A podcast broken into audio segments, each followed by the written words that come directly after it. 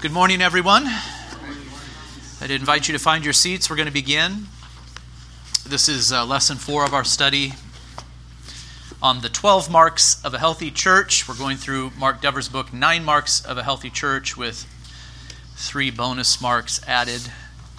Today we'll be, we will be covering chapter two of Mark um, Dever's book, entitled Gospel Doctrine. I seem to remember that this title was different in previous versions. Maybe I'm wrong. Gospel Doctrine is, is the updated title here of the, the newest edition. Let's open in a word of prayer, and then we'll progress through this lesson. Our Father in heaven, we thank you for the blessing of the Lord's day.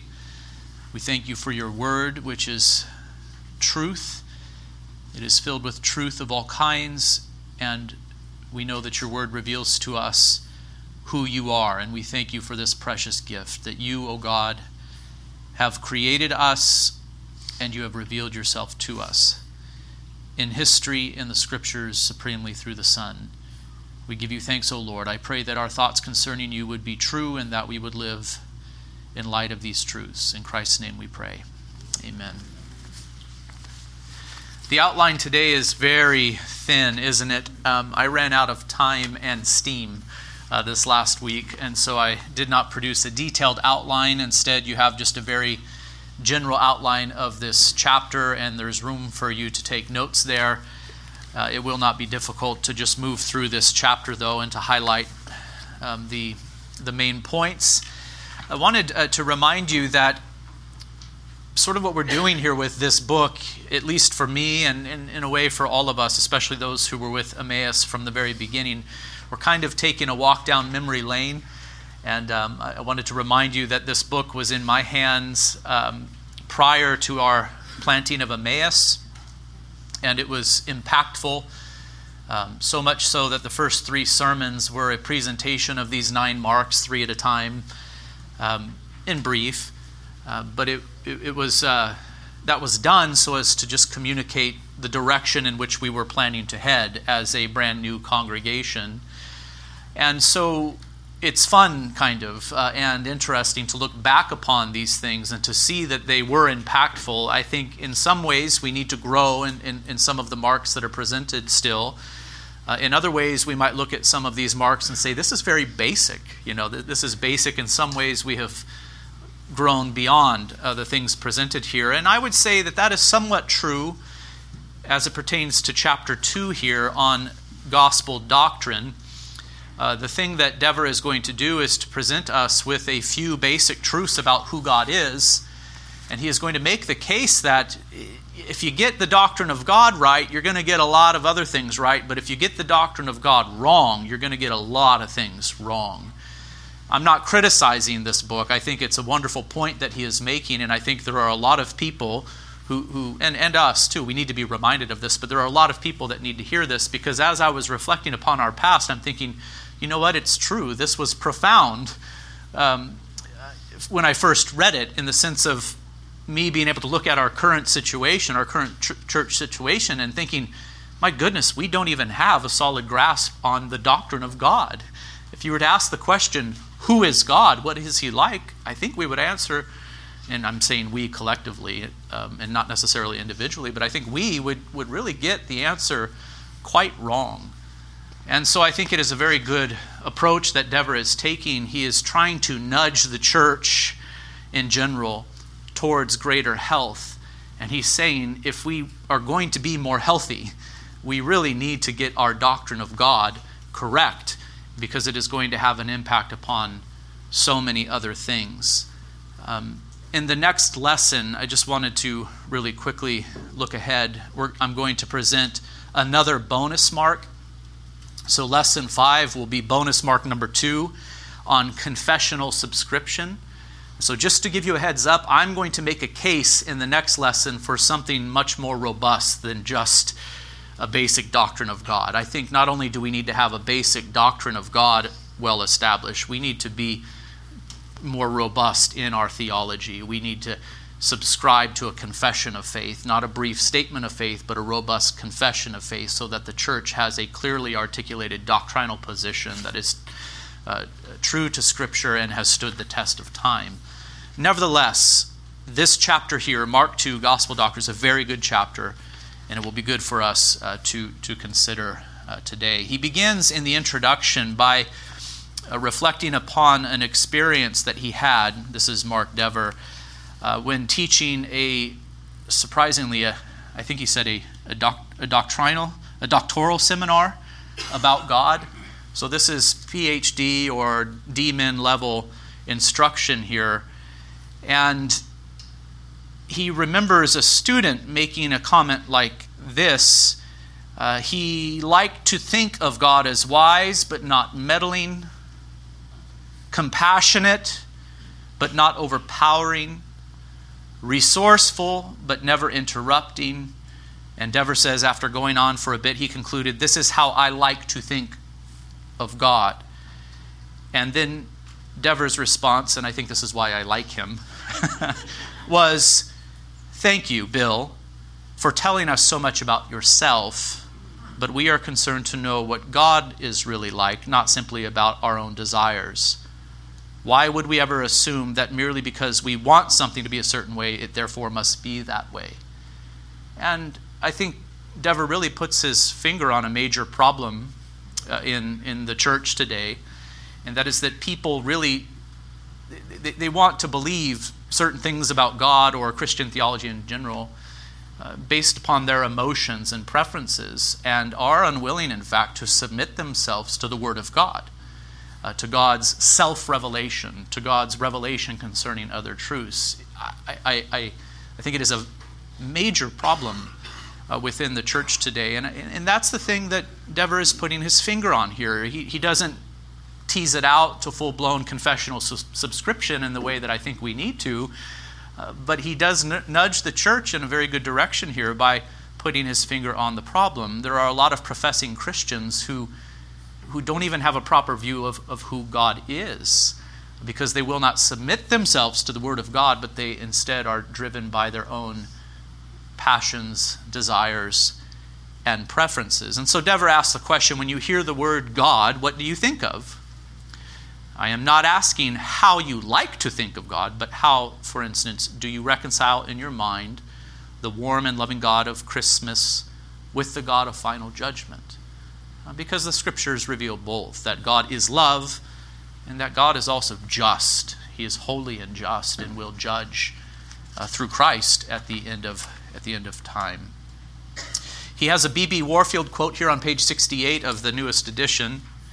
B B Warfield, a great Reformed Presbyterian uh, Paedo-Baptist theologian um, from back in the day when Princeton was still on the right track, or barely so.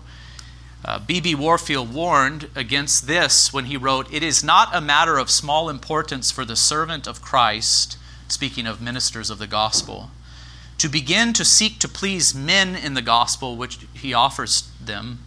Doing so, he ceases to be Christ's servant, performing his will, and becomes the slave of men. Doing so, he is no longer the teacher of the truth to men, but the learner of falsehood from men." That's a very pointed statement from Warfield, and and very true. He is here criticizing ministers who, instead of standing for the truth and teaching the truth to the congregation um, with conviction, truth drawn from the very Word of God, as a minister of the Word of God, they begin to placate to the desires of the congregation. Therefore, they are shaped not by God and His Word, but by but by men. And I, I agree, it, it was a problem, I guess, in Warfield's day. It's probably always been a problem, but it seems to especially be a problem in our day. And we've talked about this before. I think one of the major temptations for ministers of the Word of God is to make growing their churches large their primary concern. And of course, one way to grow churches large is to give the people what they want. You know, give them what they want. Don't ever say anything offensive to them so as to drive them away. Give them what they want.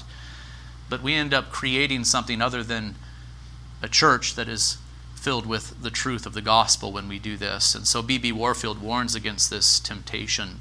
According to the Bible, the truth about how we should live is not just about how we treat each other. The most important things about us are what we know and believe to be true about God It's what we know and believe about him that determines how we relate to him and then how we in turn relate to one another. And so, as I said, Dever is not uh, seeking to uh, establish a really thorough and well-rounded confession of faith here in this chapter. He's just simply talking about, let, let's just, let's start with God. Let, let's get this right, because if we get this right, we're going to get so many other things right. We have to think truly about God. And so he is uh, trying to nudge the church towards health in this regard. In this chapter, he says, I want to make a simple point. Expositional preaching serves the church and helps to make it more healthy only if what is preached is true. And so I did emphasize this in the previous lesson, which was a bonus mark about the need for theological or catechetical preaching and teaching.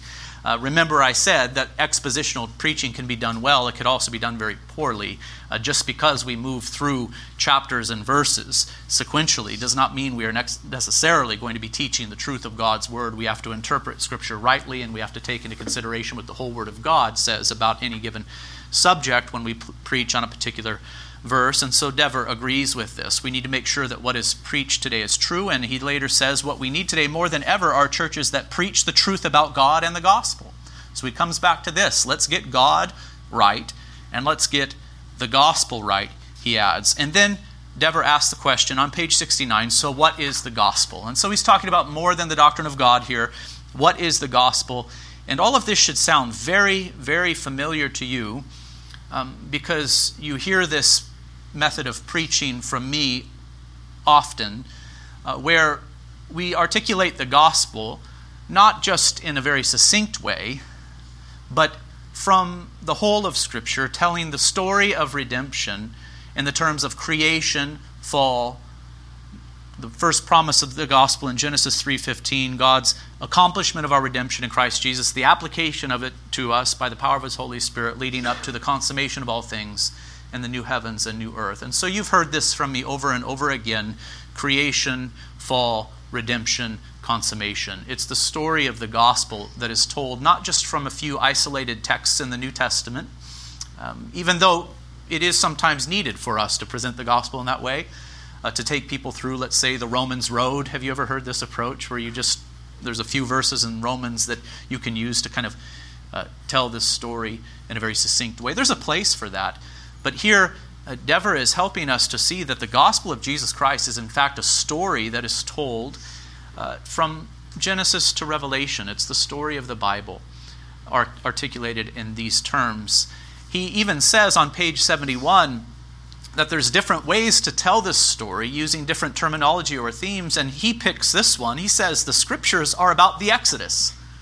The Scriptures are about the Exodus. You've heard me say to you, Um, well, that the Scriptures really are about the kingdom of God. You've heard this from me.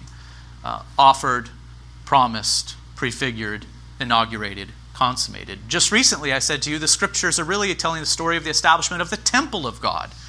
Those same terms can be used. Offered, promised, prefigured, inaugurated, consummated. Here Dever says that the Scriptures are about the Exodus. And all of these things are true. They're, they, they all... Uh, they, they all cohere with one another. These are not contradictions. There's different ways to tell this story, but really the Scriptures tell the story about God um, dwelling in the midst of His people and His people dwelling in His presence and enjoying His glory forever and ever. So whether you want to frame it in the terms of kingdom, with God as king in the midst of His people who worship and serve Him, or temple, with the glory of God filling His people and His people enjoying His presence forever and ever. Or the very story of the Exodus, which is a story about all of this, right? Uh, the redemption of God's people from bondage and the, and, and the temple being placed in the midst of them, them being brought into the promised land, uh, which is the kingdom of God prefigured on earth. All of these are valid ways of telling the story of the gospel. The Scriptures are about the Exodus. That Exodus motif, that Exodus motif is very central Uh, to the story of, of Scripture and to the gospel. Uh, you've heard me say this before, that really in the Exodus we have an earthly picture of the spiritual and heavenly and eternal Exodus that Christ has accomplished for us. It was an earthly picture, a, a, a foreshadowing, a prefigurement of what Christ has done So Christ has come as the second and greater Moses. Christ has come as the second and greater Joshua. He has redeemed us not from bondage to Pharaoh, but from bondage to Satan himself and to sin and to the power of death. He has redeemed us from that reality of which the Pharaoh himself and Egypt was an earthly picture. And so Dever is perfectly right to say that this would be one way to tell the story of the Bible in the terms of the Exodus. And then he returns back to really a proper doctrine of God, and I think he attempt, attempts to show how important it is for us to get the doctrine of God right, because if we get this right, we will get so many things right. If we get this wrong, we will get so many things wrong. He wants us to see that the Bible uh, teaches us that God is creating, He is holy, He is faithful, He is loving, and He is sovereign. So he picks these five things to put forward. This is not an exhaustive doctrine of God. Uh, we're not even dealing with the question of what is God, um, the most pure spirit, triune, and yet one.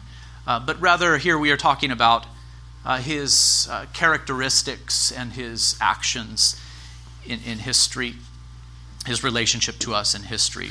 It, it's a good approach that he's taking here, and I appreciate it uh, very much. Um, Something came to my mind and then escaped my mind.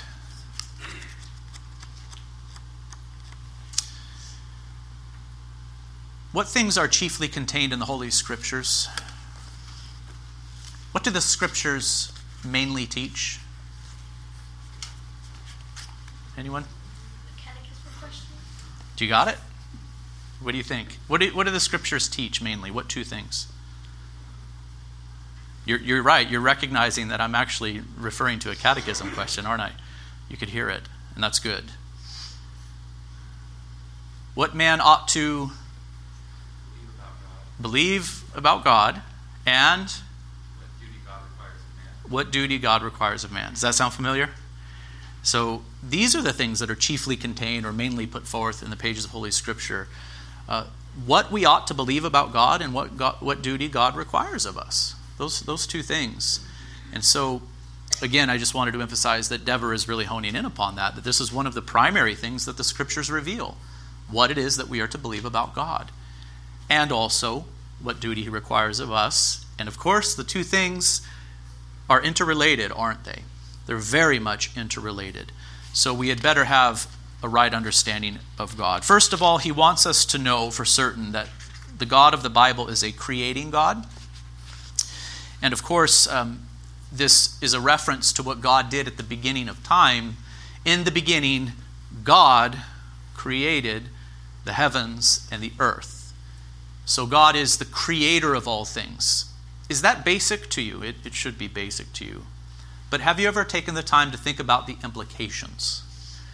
If God is the creator of all things, seen and unseen, think about all of the implications.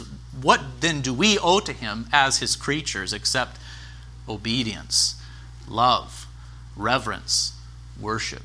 If God is the creator of all things seen and unseen, then He is supreme over us. He is creator, we are creatures. So we can just think about this truth here that God created all things seen and unseen in the beginning and tease out the implications of that for us as creatures. He is big and we are very small. He is supreme and we are not. Uh, he is the central figure in human history. He is the one who is deserving of all glory, honor, and praise, not us. This doctrine, this basic doctrine that the first verse in the Bible reveals, uh, should shape our lives in a very profound way. But later, Dever goes on to say that it's not only the creation of the heavens and the earth that we are talking about here, but the, the creation of His people. Man fell into sin, and yet God brings His people into existence out of nothing, as it were, out of death and darkness and sin and bondage. God calls the people out of the world to Himself. Notice He spoke the world into existence in the beginning, and He calls or speaks a people into existence by the word of His power. He called Abraham out of, out of paganism and out of a, a domain of darkness to make him into a special and chosen people, the people of Israel. He created Israel by bringing them out of darkness in bondage to Egypt and out of bondage to the evil one, pre, uh, you know, symbolized there by the Pharaoh himself, to make them into a great nation. He brought them into existence out of nothing by the word of his power. Think of what Moses did. He went and spoke on behalf of God, spoke the word of God to the Pharaoh, declared that this and that plague would come, and they came. God delivered his people out of Egyptian bondage, not by the power of the sword, but by the power of his word. By the power of his word. And so we're to see that the God of the Bible is a creating God as it pertains to the heavens and the earth in the beginning, but also as it pertains to the creation of his own people in the world. And then, of course, uh, this uh, this comes to the very doctrine of, of election or predestination and the doctrine of effectual calling, which we confess to be true in our confession of faith. Why is it that you are a child of God? Why is it that you are a citizen in his kingdom? Why is it that you are, are um, a stone in his temple, as we've talked about? Why is it that you are here today?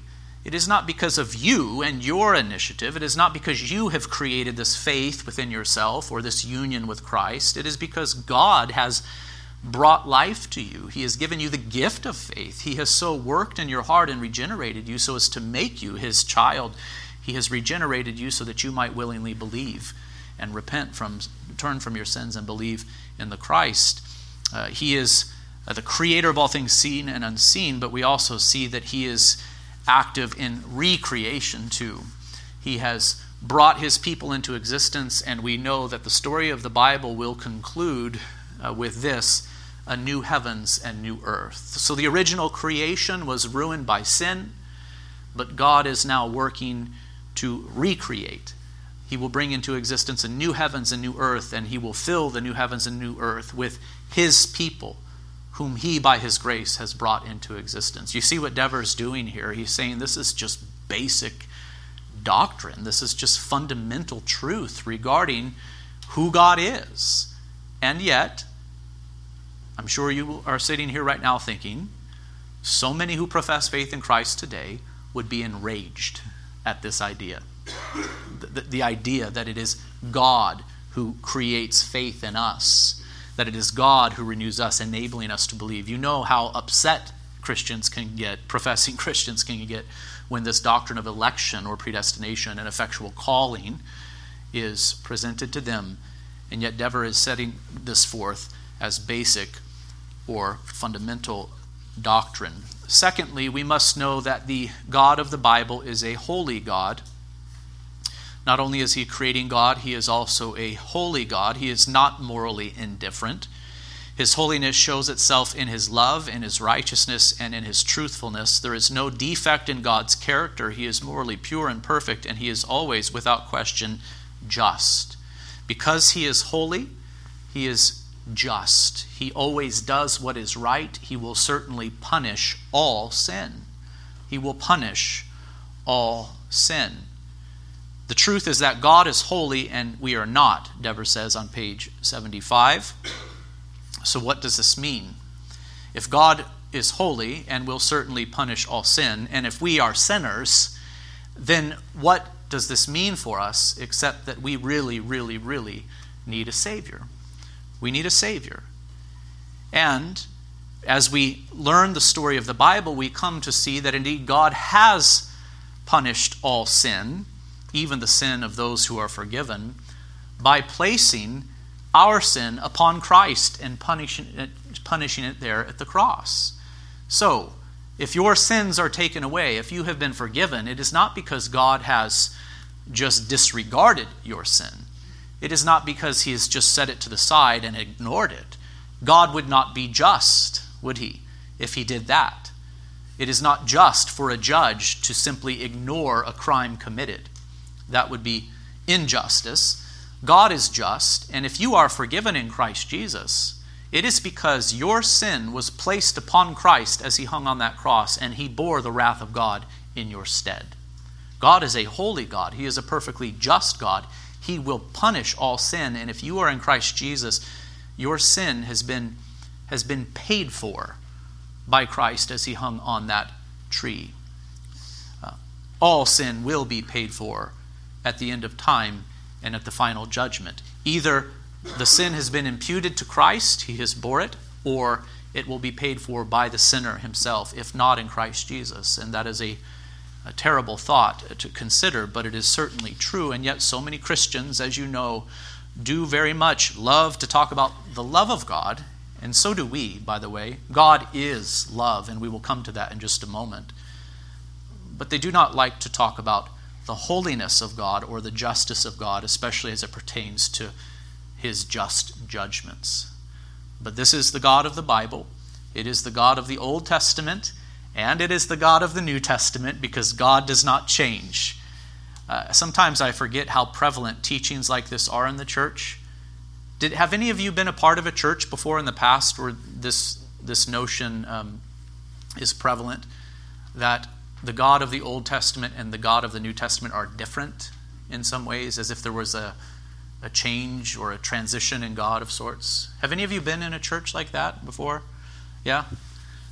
Sometimes I forget, because we've been in this Reformed and, and Baptist world for some time, but it's a very prominent idea.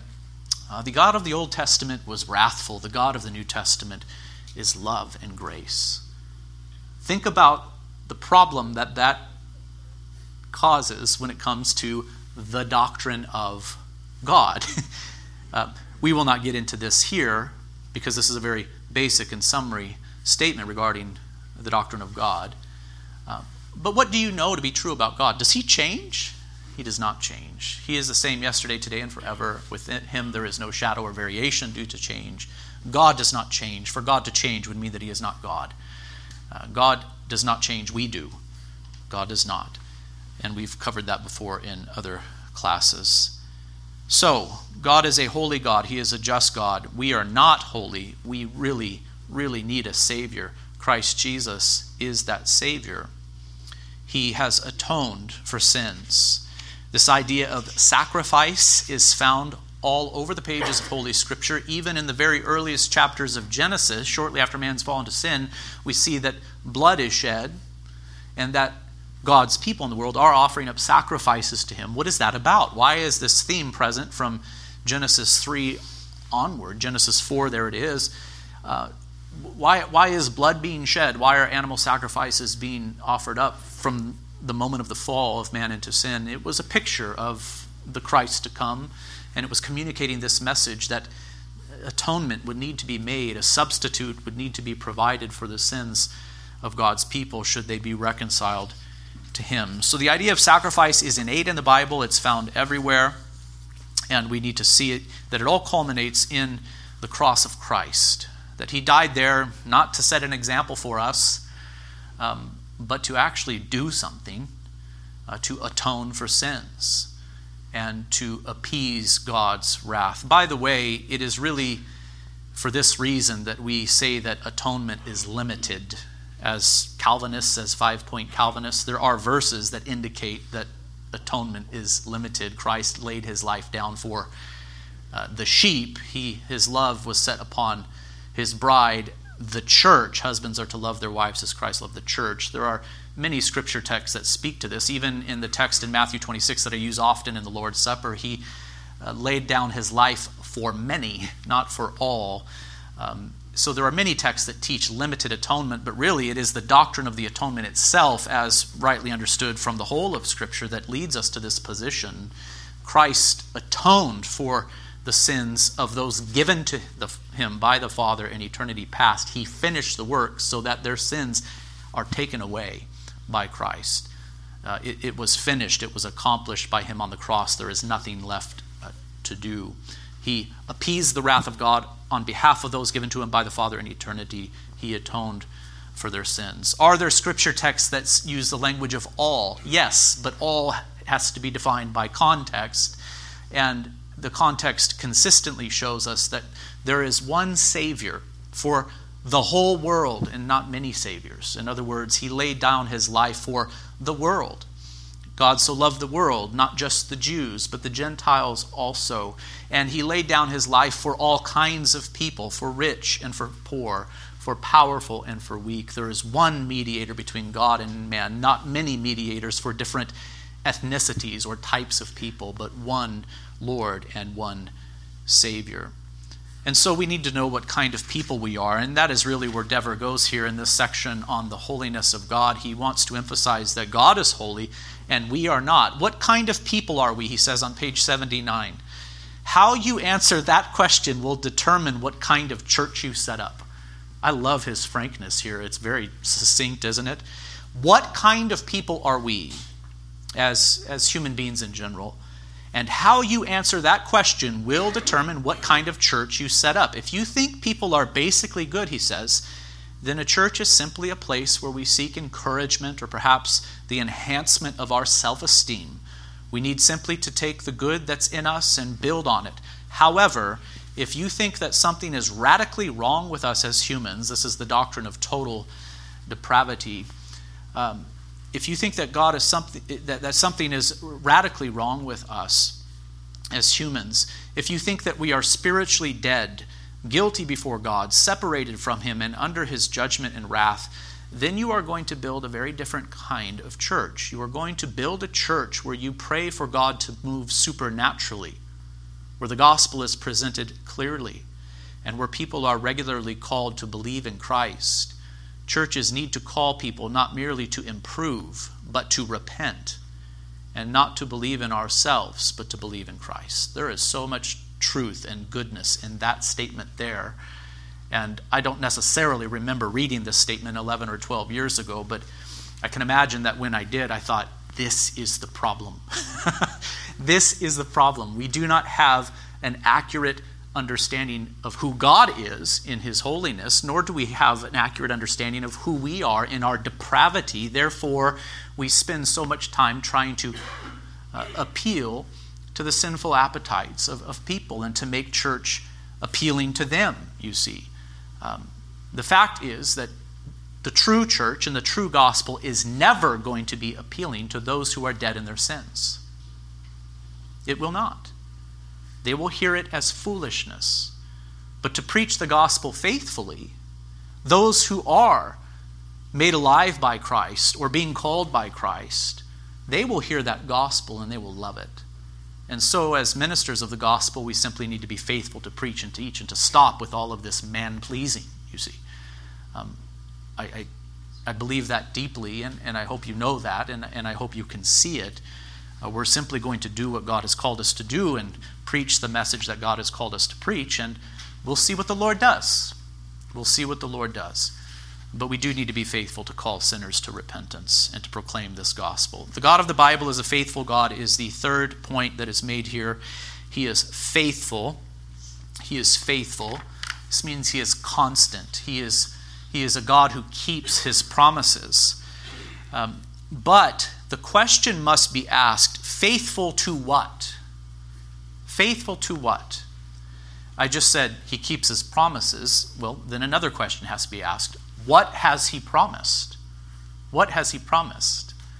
What do you think that some might think when they hear the words that God is faithful? Mike, I am getting blown up on the Emmaus number. Are you able to log into Google Voice and... Or could you just answer this for me? Thank you. I think it's like the fifth call, so I'm not sure what that's about.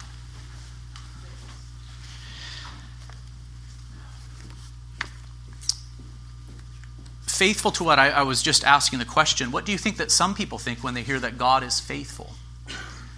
Um, that might be erroneous. I will take a breath right now and let you uh, respond. What, how do you think that some might interpret the, the phrase, God is faithful, in an erroneous, erroneous way?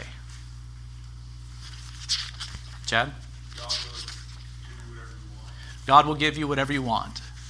Yes, you, can you see how that it can be taken that way? God is faithful uh, to you and to your desires. He will bring about your desires. Um, God is faithful, and certainly God would never allow His children to suffer in this world. Um I sometimes wonder if people who believe that have ever read the Bible. There's lots of suffering endured by God's precious and beloved people. Um, he, he's faithful to keep His promises. Well, what has He promised? Some people have been taught that He has promised health, wealth, prosperity, protection, um, Well, he's promised to bless me, so there's another word. What, what does it mean to be blessed of the Lord? Does it mean that we have all of the earthly pleasures of this life heaped upon us always and without interruption? Is that what it is to be blessed? Or we'll come to it. God has set his love upon you. Well, but what is what is it to be loved of God? What is it to be beloved of him? So we have to define these words. What does it mean for God to be faithful? What does it mean for him to keep his promises? What does it mean for him to bless his people? We have our own notions about that. We have to answer these questions from the Holy Scriptures. And Dever is is is very is very um, right in this section to say that this habit has to do with his faithfulness to keep his covenant promises, which have to do with the coming Messiah, ultimately, and the work that he would accomplish to redeem us from bondage to Satan and to bring us safely home into the new heavens and new earth. This idea that God's people will never suffer in this world is absurd. Think of Christ himself. We are to identify with him in his sufferings, the Scriptures say. We are to suffer as he has suffered. Uh, think about the apostles of Christ themselves. They suffered. Think about the very early church. They suffered. Think about the Old Testament prophets who were faithful. They suffered. Think about Job. On and on we can go. The Bible is very clear that it is not the will of the Lord to shield his people from suffering, but rather to work through them.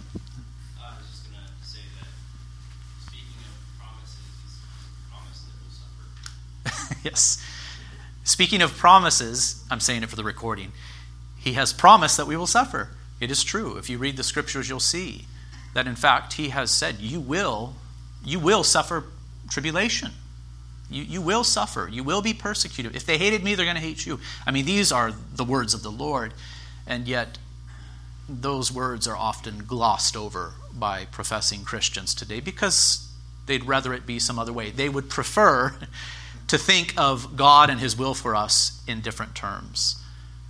But what's the point of that? I, I think I said it before. Ultimately, if we are not going to have the God of the Bible as our God, nor the faith that is put forth in the Scriptures as our faith, then what is the point of doing this whole Christianity thing? You can go and get encouragement somewhere else and through some other organization. Um, if we're going to profess faith in Christ and be members of his church, we need to have faith in Christ and in the Word of God. Uh, very good. Um, the God of the Bible is a loving God, Dever says. God is love.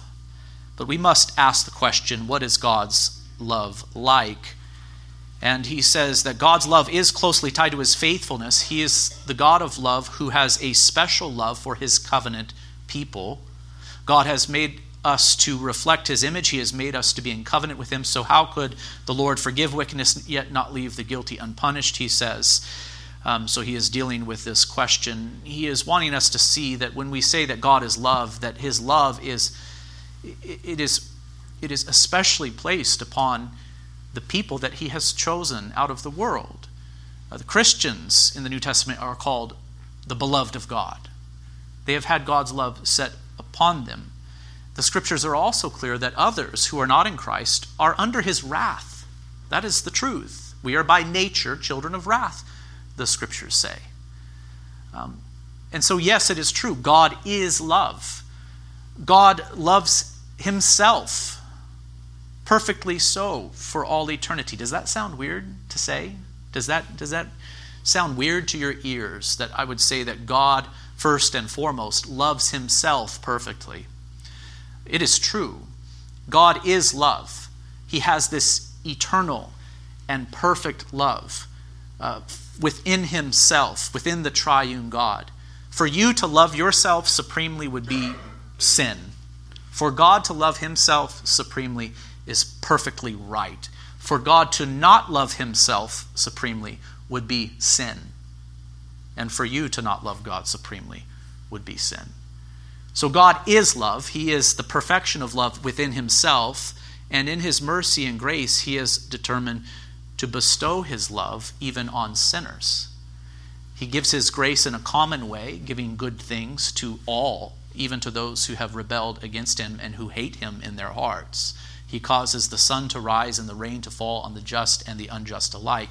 So there is this kind of general or common grace that God has shown to all creatures, but he has set his love in particular upon his covenant people. He set Israel apart from the nations as his special people and, and gave them good gifts and set his love upon them in a special way under the old covenant. But he has always had his elect in the world. He has always had his elect in the world, and these are those who have been called to faith in the promised Messiah both before and after his coming. Jacob I loved, and Esau I hated. That verse is in the Bible. You have to square your theology with it if you are a Christian. Jacob I loved, Esau I hated. Was God wrong to hate Esau? Was God wrong to leave Esau in his sin and to withhold his loving kindness from him? No. God would not have been wrong to do the same thing for Jacob too, except that he promised beforehand, but you understand what I mean. God would not have been wrong to withhold this loving kindness from all. The fact that he loved Jacob and that he has set his love upon us in Christ Jesus is miraculous. It, it is, I don't know if that is the right word, it is astonishing to, to consider. And, and yet so many Christians are troubled by this idea that God's love is set upon a peculiar people. It is the clear teaching of the Bible from Genesis to Revelation. It is the clear teaching of the Bible from Genesis to Revelation. From man's fall into sin, it was said that there would be two seeds or two lines, the seed of the serpent and the seed of the woman. From shortly after man's fall into sin, it was established that there would be two types of people in this world. Those who belong to God through faith in the promised Redeemer, and those who belong to the evil one himself. And the story of the Bible goes from there. You have Cain, born to Eve first. I think she thought he was going to be the Redeemer. Was he? He proved himself to be an evil man and of the serpent when he killed his brother Abel out of envy. Abel was killed because he was of the righteous line, and God replaced him with Seth. And then the story of the Bible goes from there. It goes through Eber and Abram. It goes through Isaac and Jacob. It goes through David. And it comes ultimately to the Messiah. And God's love is set upon all who have faith in him before and after his coming. So is God love? Yes, absolutely. He is also holy and just. And both the holiness and justice of God and the love of God are put on, to, on display for us in the pages of Holy Scripture and also in the whole history of redemption. The love of God is put on display uh, most beautifully and most supremely in the cross of Jesus Christ. For there, on that cross, God accomplished our redemption. See the trouble I'm getting into without a detailed outline? Uh, time is running away from me. But with all of this considered, it forces us to develop a proper understanding of both faith and repentance. To have a right relationship with God requires that we both turn from our sins and believe upon the promised Messiah. And Dever is very good in this section to say that the two things go together, faith and repentance. Without repentance, there is no true faith, and without faith, there is no true repentance. What we are called to do in the Scriptures is to turn from sin and to Christ. And yet so many would want to just have Christ, but without the turning from sin. And, of course, those who do so will not really have confidence that their faith is true, nor will those who look in upon them, because sincere faith, authentic faith, is going to involve repentance. It's going to involve obedience. Never is it perfect, but there is going to be Uh, those two sides to the same coin, a turning from sin into Christ. Uh, that is a mark of true and sincere faith. Uh, I know that this teaching has been popular at times. I, I, I haven't heard it in a while. But it's this idea that we can have Jesus as our Savior, but not as our Lord, and that having him as our Lord comes along with progressive sanctification. I say nonsense. To have Jesus as Savior is to have him as Lord. In fact, if you believe in your heart that God raised him from the dead and confess with your mouth that he is Lord, you will be saved. So to be saved, to have Jesus as Savior, is to have him as Lord from the start. Now in sanctification, he will come to be more and more our Lord. We will obey him more and more uh, sincerely and consistently. But to have him as Savior, you must have him as Lord. This means you must turn from your sins and to him for the forgiveness of your sins. Lastly, uh, the God of the Bible is sovereign. He is sovereign over all things. He is God Most High. There is nothing that is outside of his control. Uh, this includes our salvation. He has predestined us, and then those he has predestined, he has called. And those he has called, he has justified and adopted. He is sanctifying us. He will glorify us. We have been glorified even now through our Spirit-wrought union with Christ Jesus, but we will experience glory surely if indeed we have faith in Christ. Here he says, by way of conclusion, by way of wrapping all of this up, that this kind of biblical theology is very practical, and I have come to believe this more and more with the passing of time, that um, this is not just stuff for the head, it's stuff for the heart, it's stuff for the will. Uh, to know God truly is going to have a tremendous impact upon uh, our emotional life. It's going to have a tremendous impact upon our appetites. It's going to have a tremendous impact upon our obedience to him. Uh, what the church needs is, is doctrine. The church needs biblical doctrine. And supremely and above all else, the church needs a robust doctrine of God. It is going to produce holiness in us. It will produce peace. It will produce joy if we know that God is these things and so much more. A creating God, a holy God, a faithful God, a loving God, and a sovereign God. I'll conclude there. Let me close in prayer. Father in heaven, we give you thanks for your word, which is truth. I pray that we as your people would submit ourselves to your word, uh, that we would not believe uh, things because we simply want to believe them, but that we would believe things because you have shown them to be true, uh, both in nature, but supremely in the Holy Scriptures. Give us this humility to humble ourselves before you in this way and to receive with meekness the implanted word, which is able to save our souls. It's in Christ's name that we pray. Amen.